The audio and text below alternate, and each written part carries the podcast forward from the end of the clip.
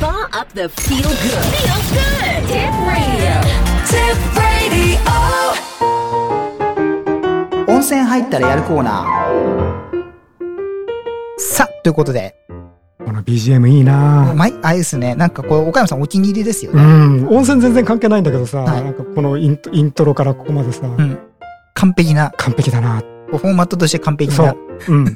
ということで、温泉入ったらやるコーナー、ここから温泉入ったらやるラジオと2番組同時ということでございまして、はい私が、えー太郎でございます。はい、岡山です。はい。ということで、温泉入ってやるコーナーおよび温泉入ってやるラジオ。この番組は、岡山さん、どんな番組ですか？えー、温泉大好きな太郎がはい温泉に行ったらはい、点数をつけるコーナーです。画期的なコーナーです。あ、画期的なコーナーです。はい。はい。ということで、はい温泉入ってやるラジオ、前回は、どちらでした？か全く記憶にございません。長野県にある、そうだっけ？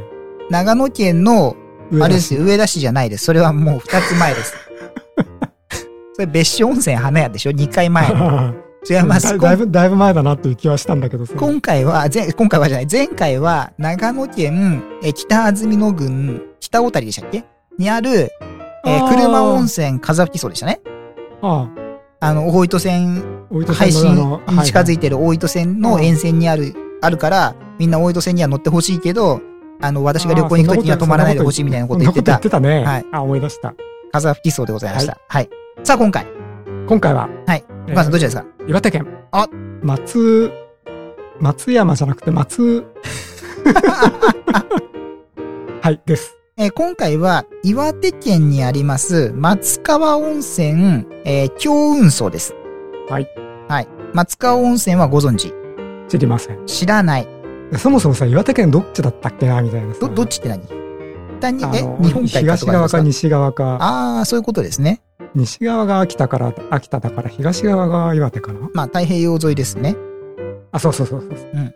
ちなみに住所ははい、岩手県八幡平市、これ、松尾よりきって読むんですかね？松尾よりき松川温泉。こちらの住所になっております。はい。はい。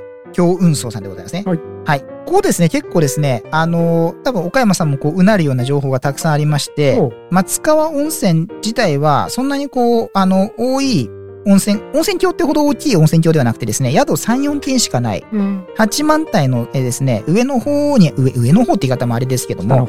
はい、そうです。の方にある、あの、温泉になっております。はい。で、まず、えー、ポイント1。ここですね、実は、松川温泉のアクセスって、岩手県北バスっていうバスで行く方法が一つあるんですけれども、あのーこちらのですね、バスなんですけれども、実はあの、冬の期間だけですね、特殊なバスを使っておりまして実はこれ、あの、盛岡駅からバスで行くんですね。うん。で、松川温泉駅っていうバスに乗りまして、あの、終点の松川温泉が、今回のその、いわゆる、松川温泉の京雲荘の前に泊まるっていう感じなんですけれども、実はですね、盛岡の駅と、はいその八幡平ってどのぐらいの距離あるの？何キロメートルと何かキロですか？バスで何時間とか？バスではですね、えー、所要時間がですね、えー、2時間です。2時間？2時間です。路線バスに2時間だはい、はい。すっげえ2時間です。はい。で、わかりましたえっ、と、途中の八幡平マウントホテルっていうところから、終点の松川温泉までおよそ20分なんですよ。最後の20分間だけバスが冬の間だけ変わるんです。うんで、そのバスっていうのが何かっていうと、こちらです。ほうほうあのボンネットバスってやつですねはいはいなんで？なんでかっていうとですね、当社では、まあ、これ、あの、県北バスのホームページなんですけれども、えー当社では松川温泉線の一部区間において、雪道の急勾配を通常の路線バスで運転することが難しいため、四輪駆動のボンネットバスで運行しています。うんはいなるほどねで、えーっと、そうですね。なんで、まあ、要は四輪駆動だからってことですね。うんえーちなみに形式は1968年式の、えー S、SD、ちょっと待ってくださいね。68年1968年式 4W4、4D の ST、えー TSD40 回です。メーカーは？メーカーはこれはですね、えっと、いすゞだったと思います、確か。ああそう。ははい。50年前の車。が現役で走ってます。で、すげえこれが面白いなと思ったのはですね、大したもんだな。大したもんですよ、本当に。よくこれ、あの、保守して、多分あの、50年前のスマホなんか絶対動かないもんね。で50年前にスマスマホないし。あ、そうか ちなみに一応あの、5年経ったって動かないかもしれないってぐらい。ボンネットバスが走定期運行している唯一の路線だと思いますけど、これ見てください、これ、入り口に書いてある。すげえ面白いなと思ったのは、ちゃんと Suica が使えるっていう。ああ、素晴らしい。なんかすげえ、あの、変な感じというか。うん。で、しかも、車内、木、あの、木製の床張りなんですけども、うんあの、次の、あの、運賃表とかは LCD っていう最新の、なるほど。なんかこの最新と昔のがこおうう、一緒になってる不思議な車というか、で、車内で Wi-Fi が使えるとか。Wi-Fi は使えないあですね。使えないですか、そうですまあ20分ですからね。なるほど。はい。ただ、まあ、とにかくですね、これも目当てに来る方も多いという。で、しかもこれ冬の間限定なので、うんいや、それはそうですよね。夏場は別に 4WD でパンパン登る必要はないので、うん。一応ですね、あの、例年12月上旬頃から3月中旬下旬頃まで運行していますが、うん運行期間は降雪、積雪の状況によって異なりますと。うん。で、車歴の古い車のため、車両整備等で急遽一般路線バスで運行する場合もございます。あらかじめご了承くださいというところで、うん私も、えっと、土日で行ってきたんですけども、この日、私の行った日は金曜日から土曜日まで一般車の運行になってまして帰りの日曜日のみこれに乗ったという。感じですね。うんなので、これに乗るというのも、一つの、あの、楽しみの一つって形。あ、ちなみにホームページにちゃんと出てますね。岩手健北バスでは、現役のボンネットバスを所有しています。現在でもイベントや積雪時の8万体で活躍していますというところで、えー製造会社名、いすゞ自動車株式会社、車体番号 TSD40-221600、形式1968年式 TSD40 回。ああ、いや、まだ50年経ったばっかりか。原動機の形式は DA640。えー乗車定員41名。内割りは乗務員1名、座席が24名、体制が16名。うん。車体重量が 5990kg。うん。車体全長が 7660mm イメージ湧かないけど、まあいいや。ははいい。という形です。小川さん乗ってみたい。いいえ。ちなみに揺れは結構すごいです、やっぱり。このね、力強くこう雪道を 走っていく感じ。ああ、なるほどで、ね。多分これはあの、要は、あの、4WD、四輪駆動だからっていうことで使えてて、別にボンネットバスだから使ってるってわけではなくて、そうでしょうね。はい。あの、四輪駆動じゃないと安全に坂が登れないよねっていう、安全性の意味での、あの、利用だとは思います。なるほど。これ、ボンネットバスってちなみにあれですよね。あの、要は前のところの車の前方にエンジンが。エンジントークは積んでるってことですよねで。しょうね。あとなんかこう、個人的に見るのは、ボンネットバス、これ後ろから見てるだけかもしれないんですけど、なんか、後ろ側に車輪がないから、なんか、こう、ウィリーしないのかなとかっていうのがすごい心配なんですけど、なんか、ああ。なんか前、車輪が前すぎないかって気がしちゃうんですけど、まあでもボンネットがあるからいいんでしょうけど、なんかなね、んでしょうね。なんとなくなんかウィリーしそうな、わかり言ません。はい。あのーまあ、いたいことはわかる。言いたいことはわかります。言いたいことはわかるし、あの、車を設計する側はちゃんとそれでバランスが。まあ当然計算してんだと思いますよでできるように、うんあの、車を作ってるとは思いますけどね。はいええうん確かになんかその、後輪から後ろが随分長い、そうそうなんですよ、そうなんですよ。うんだからなんか大丈夫なのかなっていう、偏って座っちゃいけないみたいな、あの飛行機みたいな、うん。うん。なんないのかなとかって思っちゃいますけどね。そうですね。はい。まあでもほら、前にボンネットってことは機械をいっぱい積んでるっていうのも、まああるんだとはで、思いあとね、ますけどね。その、うんせっかく四駆なんで、はい。その前輪と後輪とでそのあまりにもば、えっとその重量のバランスが悪かったら四駆の意味がなくなっちゃうんだよね。ああ、要は後ろばきばっかり乗っちゃったりするとってことですか？どっちかだけに寄ってると。偏ってると、はあはあはあうんで、まあもちろんそのエンジンなの変速機なのが重たいから、はいその前輪はそのエンジンなの変速機なのの目方で、はいえータイヤを地面に押し付けて、はいで後輪の方はあの人間の目方で、うんタイヤを押し付けてっていうそういう発想かもしれないよね。ああ、なるほど。でそれでその四輪が同じぐらいの荷重になるようにしてやればう、んうん。四駆にする価値があるわけじゃない？はいはいはいはい。だからそれを狙ってたまたま後輪の上にたくさん人人間の重りを乗っけたかったからはいはい。後ろがなんか伸びて見えるのかもしれないよね。ああ、なるほど。多分そう設計屋さんはねそういうことを考えて必死に悩むわけですよ形をどうしようかはいって、はいそこはこう見てるとうん面白いっていうか楽しいっていうはいはい。うんはいということでなるほど。うんっていうのが、まあ、エンジニアとしての感想ですね。元エンジニアとして元エンジニアとしての感想。はい。はい。というのがまず注目ポイント1ですね。うんはいで、もう一個、こちらの方がですね、多分岡山さんは興味があると思うんですけど、この松川温泉はですね、実は近くにですね、松川地熱発電所があるんです。うんああんま引かない。うん松川地熱発電所は、昭和41年10月に完成した我が国最初の地熱発電所です。ということで、地熱発電とは、ええー地下1から3キロの地層中の亀裂に蓄えられている200度を超える高温高圧の地熱流体、ほとんどの場合は熱水を掘削によって取り出し、熱水混じりの蒸気または乾き蒸気。その蒸気で発電を行うシステムですと。で、地熱発電所では一般の火力発電所のように蒸気を作るための燃料、要は、えっ、と、石炭とか石油などですね。こちらがいらなくて、また発電する際に放出される炭酸ガスも、火力発電所の10分の1から20分の1なので、クリーンな国産エネルギーと言えますと。で地下から噴出する流体の一部は、温泉、温水プール、暖房、温室栽培用グリーンハウスなどに利用され、地域の発展にも貢献していますと。うん。はい。で、実際ここですね、この発電が終わった地熱をそのまま床暖とか館内の暖房に使ってるんです。うん。なので、館内は、えっと、地熱で温めたんです。うん。なんで、えっと、温度の調整ができないんですね。うん。で、割と館内暑いんです。なるほど。で、暑かったらどうするかっていうと、もう館内に扇風機があって、扇風機を回すから窓を開けてくださいと。なるほど。なんで冬なのに窓開けて、あ、気持ちいいみたいな。なるほど。はい。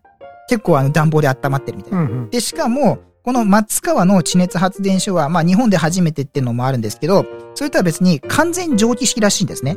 はい。はい。なのでわかり、ませんけど。いわゆる、通常ってさっきもあったように、熱水混じりの蒸気とかが出るのが多い中、松川発電所っていうのは、天然の乾き蒸気っていうらしいんですけど、うん乾き蒸気でタワービンを回して発電を行いますと。で、このような方式をドライスチーム方式というそうだそうです。うん。書いてありますね。多くの地熱地域では生産位って読むんですね。と、うんから蒸気と熱水が同時に噴出しますが、松川は蒸気だけが噴出する我が国では珍しい蒸気卓越型地熱地域です。なるほど。この特徴は松川地域の地下構造に起因すると考えられています。すなわち、松川安山岩類うんと、えー、貫入岩は緻密で硬いため、地下水の浸透を遮断するとともに、高温の地熱流体の、えー、散逸を防ぐ役割をしていますと。うん。で、一応、松川地熱館っていうですね、この辺の内容が詳しくわかる PR 館もあります。なるほど。はい。ただし、こちらがですね、開館時間9時から16時まで、うん。えー、料金無料です。うん。で、休館日は毎週火曜日と冬季期間。うん。11月中旬から4月下旬は休館してますので、私のところでは当然行けず。てかもう雪に埋もれてますので、外から出たら危険です。うん。すごい雪なんで。うん。ただもうあの温泉入ってても、その発電所からですね、あの地熱の湯気がボンボン見えますもん。うん。外に放出されてる、あ、湧いてますね、みたいな。うん。まあそうですね。だって、そこから来たあの、使い終わった熱水が館内を床暖してるので、うん床暖っていうか温めてますので、うんちなみにですね、その温めてる装置はですね、ちょっと見にくいんですが、こんな感じですね。この下の方にちょっと見えるこのあ、よくあるスティームのラディエーターと同じね。はいはいうん。はい。これが館内にありまして、うんこれであったかいみたいなうん。感じでございます。お母さんあんまり興味を引かない。うん。あの、なんかその説明がちょっと素人っぽくてうん、可愛らしいというか、本当に大丈夫ですかみたいな大丈夫ってどういう意味ですか？ところがあるけど、なんかところどころね、怪しい書き方がある。あ、そうなんですね。このホームページ、ホームページに書いてあるのが。ええははは。あの、8割方は本当だと思います。うん。あところどころなんかうん納得いかない、あ、そうなんですね。ええ引っかかる場所引っかかが。る場所があって、まあ、あの、引っかかってると兆候になっちゃうから、うん引っかかりませんけど。そうですね。これ引っかかったら自分が調べる羽目になるから。そういうことです。ええあの、そういう首絞めないように、ええだんだん、あの、私も賢くなってきます。そうですね。ええそう疑問に思った人が調べるっていうのがこの番組のルールですから。はい。というのが、松川温泉の特徴はい。要はなんで、もう完全に地熱地帯、うん豪雪地帯という、この、えー二つの特徴を合わせて持ってるところでございます。はい。あとは、なんでしょうね。交通アクセスは先ほど言いました通り、まあ、お車で行っていただいてもいいんですけども、その、岩手県北バスで2時間、盛岡駅前から、えー松川温泉線乗っていただいて、で、この松川温泉まで行くバスは1日3往復しかなりませんので、うん。あの、その3往復、どれかに乗っていただくとうんいう感じですね。ちなみに今の冬ダイヤですと、盛岡バスセンターを6時45分か12時、その後の13時半、このどれかに乗らないとつかないです。うん。それ以外のバスは途中のその八幡平マウンテンホテルっていうので終点なので、うんあとの20分間の区間がないので、うん。これのどれかに乗っていただく。逆に帰りの方は松川温泉9時45分、14時45分、16時20分のバス。この3本のみっていう形になってます。なるはい。ので、こう、お乗り遅れないように乗らないといけない。うんただし、結構割と、車で来て、まあこう、日帰り温泉もやってるんですけども、うん日帰り温泉客がものすごくいっぱいいます。お人気なんですよね。なるほど。じゃあ今度、あれですかね、温泉の泉質参りますか？はい。はい。じゃあ温泉の泉質参りますね。源泉名が、えー、新駒町の湯、鳥、鳥の湯っていうんですかね、新駒町の湯。えー抑揚、慢性皮膚病、慢性婦人病、切り傷、糖尿病、高血圧症、動脈硬化症と。で、引用の適用症は糖尿病、痛風、便秘。一般的、えー、効能抑揚は次の通りです。神経痛、筋肉痛、関節痛、五十肩、運動麻痺、関節のこわばり、藤木内身、慢性消化器病、冷え症、病後回復期、疲労回復、健康増進です。で、えっと、抑揚と引用のできない人。抑揚は、皮膚、粘膜の過敏な人、ひか特に光線過敏症の人、高齢者の皮膚乾燥症。で、引用は下痢の時ですね。で、一般的抑揚のできない人は次の通りです。急性疾患、特に熱のある場合、え活動期の結核、腎不全、重い心臓病、悪性腫瘍、呼吸不全、出血性疾患、高度の貧血、その他一般に病性の進行中の、えー疾患、妊娠中、特に正気と臨月です。いつも思うけどさ、は なんか温泉のその効能書きって、うん。なんとなくナンセンスだよね。はい。真面目に、んまあ読みましょう。はい。で、えっ、と、日帰り入浴やってますっていうの先ほどありましたよ。日帰り入浴は入浴のみの場合、大人600円、子供300円。えー入浴プラス大広間の休憩所の場合は、休憩休憩所つける場合は、大人800円、お一人様ですね。あと子供が500円。はいで、日帰り入浴は朝の8時から夜の7時まで。で、大広間休憩パターンの場合は10時から15時の間になっています。はい。はい。で、宿泊の場合、宿泊の場合は、チェックインが午後3時、チェックアウトが午前10時です。うん。夕食は午後の6時から8時。朝食は午前の7時30分から8時30分お昼までになります。で、夕食はお部屋または別部屋に、あの、ご用意しますということですね。はい。はいで、入浴時間、宿泊の方は24時間ご入浴できます。ただその中に清掃時間ございまして、男性が朝の7時から7時半、女性が7時半から8時です。ただしこれ、状況により随時清掃となりますというところですね。はいよろしくお願いします。あちなみにここ一応あの、宿泊以外にも一応当時棟もありますので、当時客も受け入れているそうです。はい。なところですかね。小川さんなんかご質問を？うーん、まあいいんじゃないでしょうか。はい。なんか今日は、トントン岡山さん全然なんかこう興味が。うん、いや、予習してないからね、今日はね。どうしたどうしたんですか？今日お忙しいですよね。昨日だけリンクもらったの。そうですよなんかね、いまいち記録が、うん記録がわかんなくて、Wi-Fi のせいかなと思ってんだけど。一応なので、こう8万体のはい中にありまして、いや、そのというところですね八幡平といううん場所がさ、なんか、その盛岡から相当遠く感じてたんだけど、やっぱり遠いよね、2時間。遠いですねう。で、しかも大雪の中行く感じなんで。うん、そうか、そっち、そっち側にもう鉄道がないからバスしかないわけだよね。はい。はい。まあ、よくぞ行かれました。はい。はい。でしたもんだ。はい。私、車使わないから全然行けないよね、そういうとこってね。まあ、バスで行くしかないですからね。うん。ありえないね。ボンネットバスで。どんな形でも。4WD でも。ああ、あ、ありえない。あれ、ちなみに 4WD を使う理由って、ええあれですよね、もし仮に後輪がダメになっても前輪で這い上がっていけるでしょってことなんじゃないですかあれ。え、そういうことなんですかあれいや雪道で。4W- 4WD を使う理由って何なんですかね動輪がスリップしにくいんです。動輪？っ動力のかかる車輪がスリップしにくいです。てことは全部の車車輪ってことぜですよね。全部で、全部で動かすから、はい。一輪だけがスリップするっていうのがありえないんですよ。スリップするとしたら四輪まとめてスリップしなきゃおかしいじゃないですか。で、四輪まとめてスリップってのは、まあさすがにないですよね。特にその、うんうん加速するときに、はい、はい。あの、止めようと思って急ブレーキかけたら四輪まとめてスリップしちゃいますけど、加速するときはままさにそういうことあんまりしないですから、はい。均等にうん加速しようとするので、はい二輪しか動力ながない。車から比べればスリップしにくい。要は力がそこに集中しないっていうか、4つに分散されるから。分散するから。はあはあ分散するとか4つが全部働くから、ええ同じ方向に。というのがメリット。のはずけど、基本は4輪駆動じゃないんですよね。普通の車は。は違います。それは二輪駆動。普通の車は二輪です。ただその前輪の二輪か後輪の二輪かってのは、ああ、ええええあの、違いますけどええね。えええ今時後輪で二輪駆動ってのは普通のバスぐらいしかないんじゃないかって気がしますけどえあ、ね。そうなんですね。それは前輪二輪ですか？トラックも後ろかな。え、乗用車って前輪二輪なんですか？乗用車は前輪二輪がほとんどですね。ん軽くするため。じゃあ四輪駆動にするメリットっていうのはそういうところにあるっていうことですね。はい。うーん、なるほど。デメリットもありますけど、まあいいんです。例えば。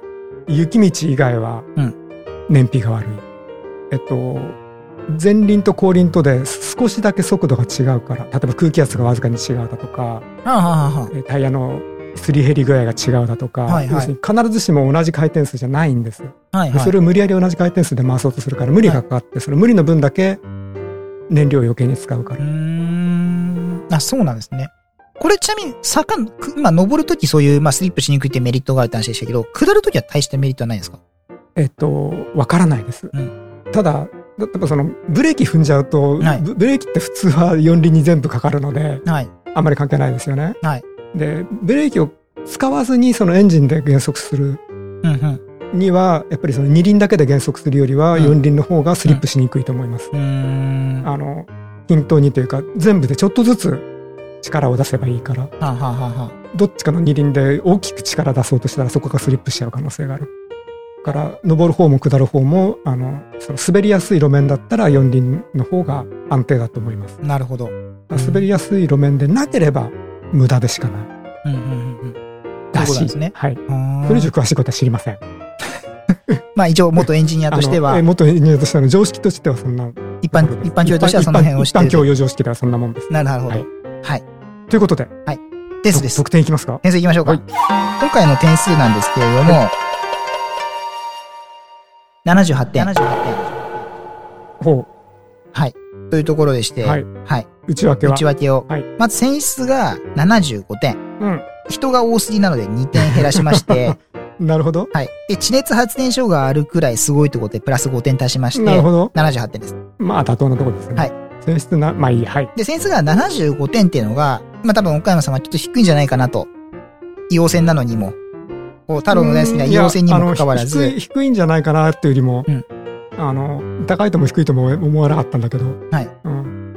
あの、まあ、いいんじゃないですか。なんですか今のまわ、今待った結果ゼロでしたけど、そうですね。今岡山さんのコメントを今待った結果ゼロでしたけど、はい一応当時のメモとしてはですね、えっ、と、硫黄の香りが薄いって書いてますね。確かにそうですね。硫黄の香りが、なんか確かに硫黄線なんですけど、うんなんかね、もう、もうちょっと香ってほしかった。うん。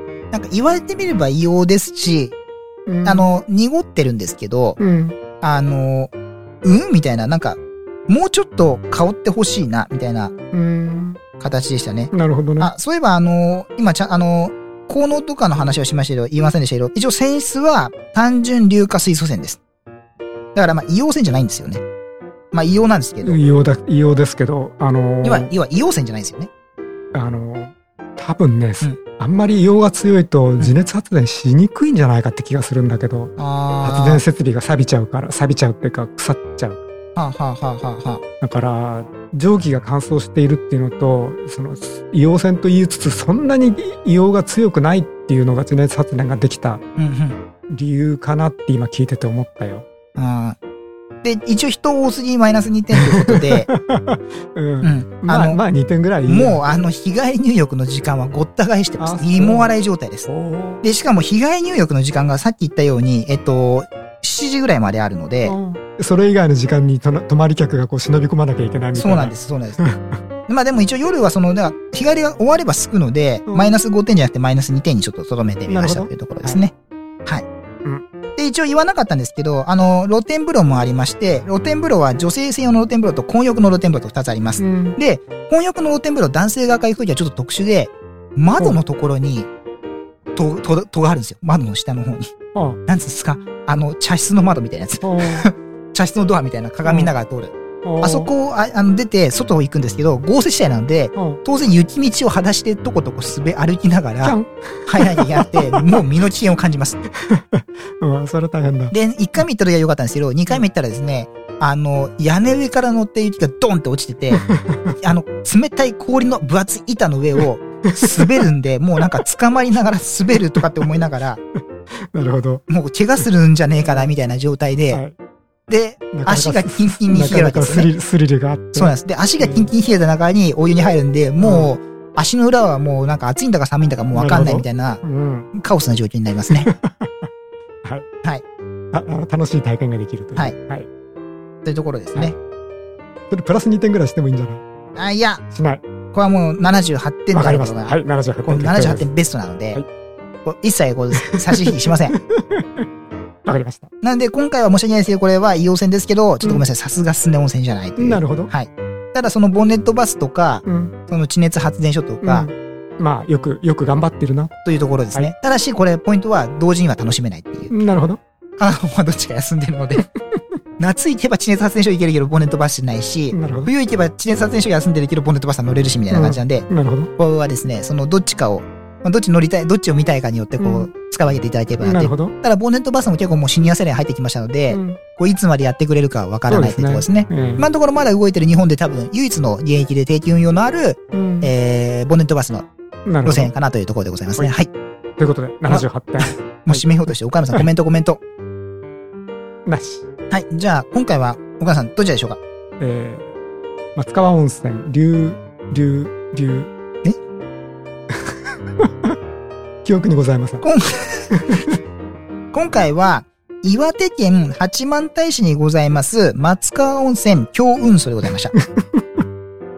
はい。はい恐竜じゃなかった。京運送です。はい。はい。ということで、松川温泉京運送78点でございました。はい。はい。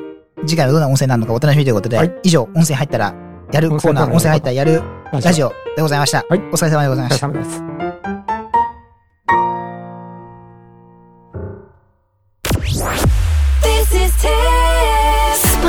The feel good. Feel good. Tip Radio.